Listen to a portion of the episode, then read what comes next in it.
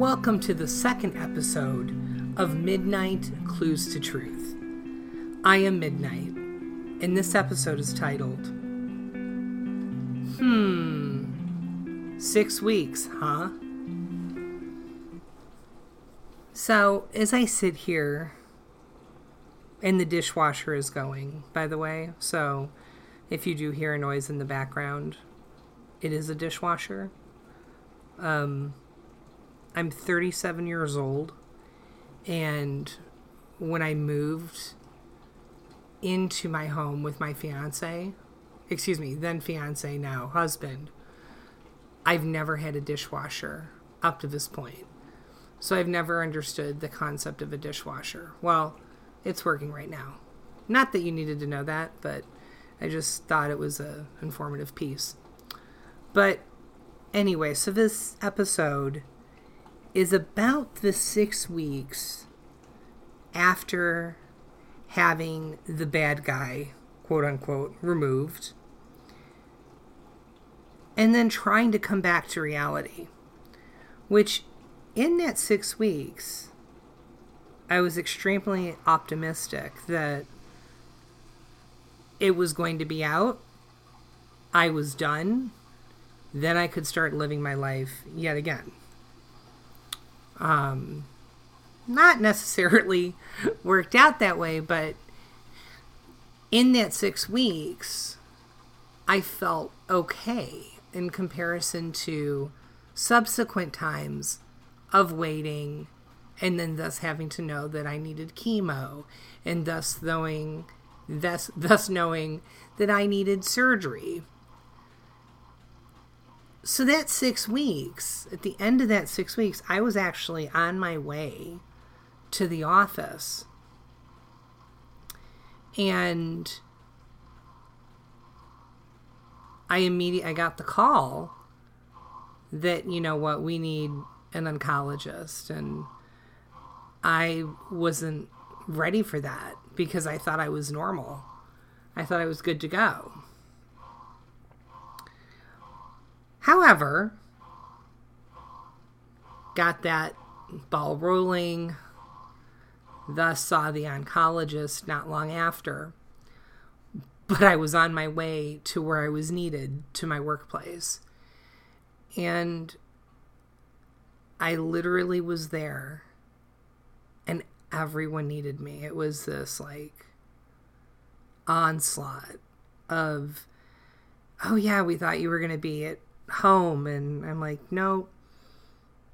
Little did anyone know that I was holding on to the news that I got on my way to the office. And I don't know why I was there. I don't know why I was trying to mask it up and just trying to walk forward and trying to do what I needed to do and be normal. But yet, I wasn't. And it's a lot to the sit on and process in the midst of needing to give, give, give in that scenario. And you know what? I love, you know, working in that sense. It's stability. It was something that that was normalized for me. And sometimes you just continue to walk on that line because this is what you should do. This is what needs to be done. So I got there. And in my strange sense of humor, they had balloons um, this day. And there's a whole thing going on right now in the world where people are using balloons for birthdays and are spelling, you know, happy birthday with like the letter balloons, which is kind of cool.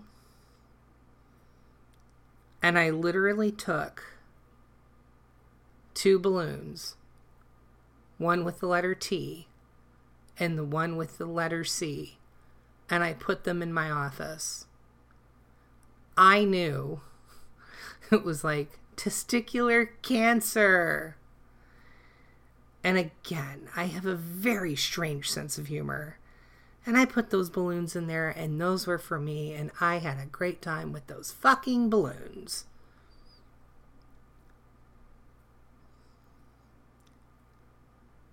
I think it was a Friday. It maybe was a Friday.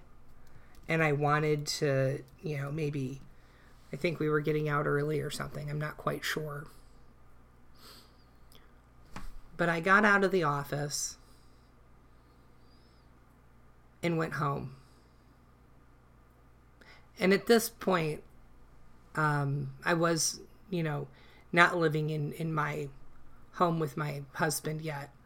Um, because, let's see, no, we were married at this point. So we were married, but I was still um, living at my parents' for the interim.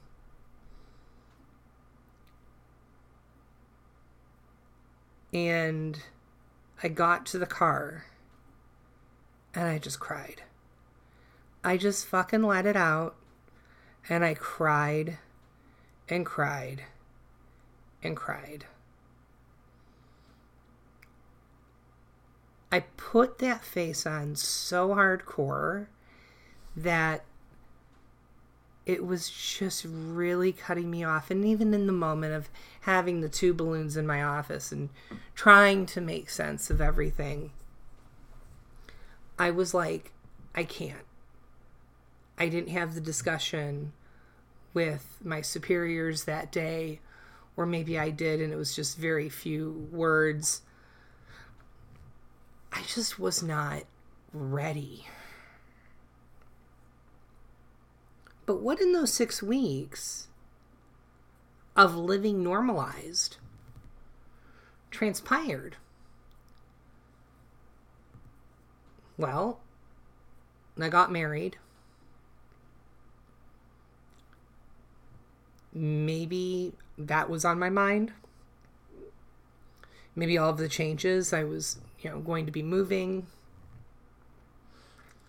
And everything seemed to just stop when you get that call. And it wasn't even the initial call.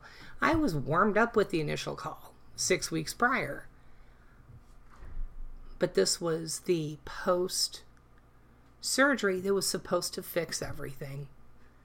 That in the perfect world, it would have. And it's just kind of strange to even think that out of the situation of the hydrocele, that it could go anywhere else.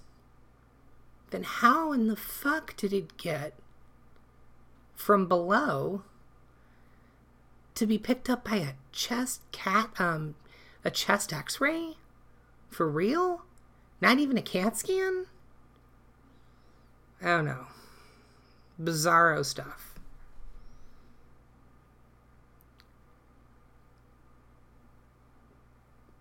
if i had that six weeks again right now i would have been way more clear and way more real with myself of what I could know. Because I have thus been given so much emotional whiplash over and over and over that I'm kind of immune to it to a certain degree. And everyone's situation is going to be different. But that six weeks I was ready to hear, oh, this is great. You're ready. You're ready to move on. But no. Then it's talk of chemo port installation, short term disability. What kinds of chemo? Will I get sick? Will I eat food? Will I feel like shit?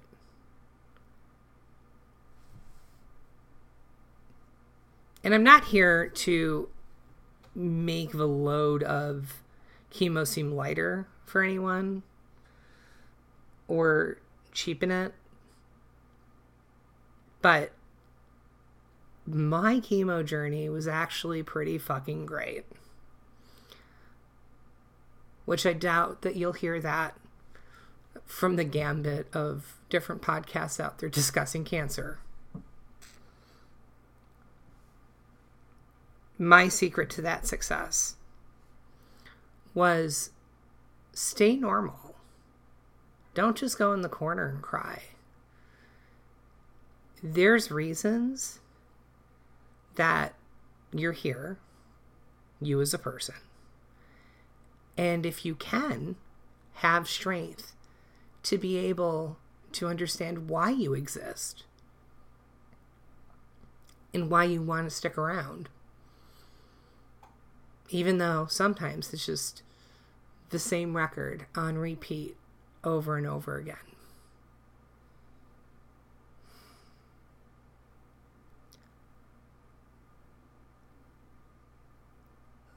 So then, with chemo, as I said, it went well. And it goes well until somebody says, You're not taking it seriously. And you know everything in your own goddamn mind that you, the fuck, are. You are working your ass and your brain off to think that you are taking this seriously, yet you have a different outlook on things. And that's what I did. I wasn't working. I took three hours, I went and I mall walked. I watched social interaction from afar just to stay on top of it, not to completely lose it. You know, coming off the heels of the pandemic and then having, for me, a, another form of isolation. But I, I think that I put myself in that predicament a little bit. I didn't want the world to continue to ask me, "Hey, how are you doing?" Because it's it's very repetitive as well with that.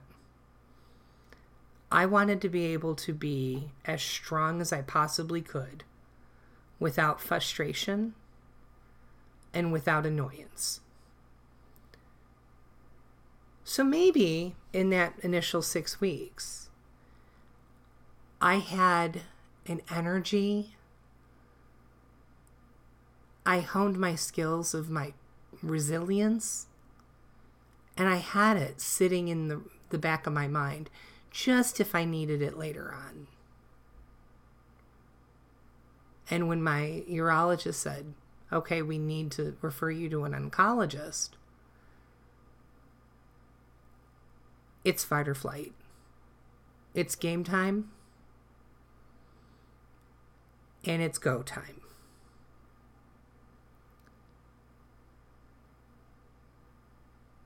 And I will say this I have had mostly my whole life, well, since the age of 14, I have worked. My work ethic has been extremely important to my being. Is it the thing that defines me? No. All the pieces in your personality define you. It's not one, two things. Nevertheless, that work ethic was super important. And this was the first time in my nearly 36 years of life, or 37 that point, well, 36, whatever. I was not working. I was working to make me stronger. I was working for me. I had to put myself on a schedule. I had to move around. I had to go to a concert in the midst of chemo. Yes, if you asked a lot of people and you lined a lot of people up, could you do this during chemo? And pretty much everyone would say no. Well, maybe.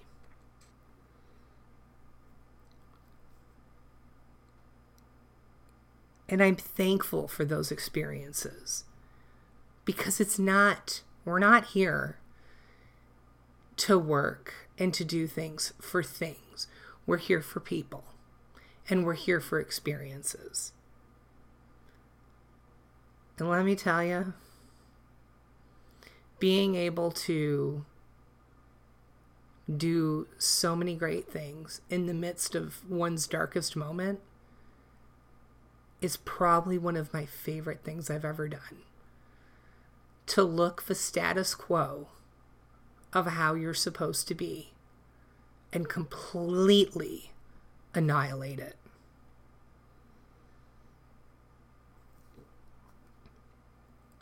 If it was having pizza at two o'clock in the morning on a sad eh, Friday night into early Saturday morning, so be it. Those are special times that we cannot get back. But I digress. Those six weeks, I learned to normalize. But I wasn't indeed normal. So just think of that. When you have a certain amount of time, think of that six weeks, or whatever, how many weeks for you, and learn from it. Make it even more powerful.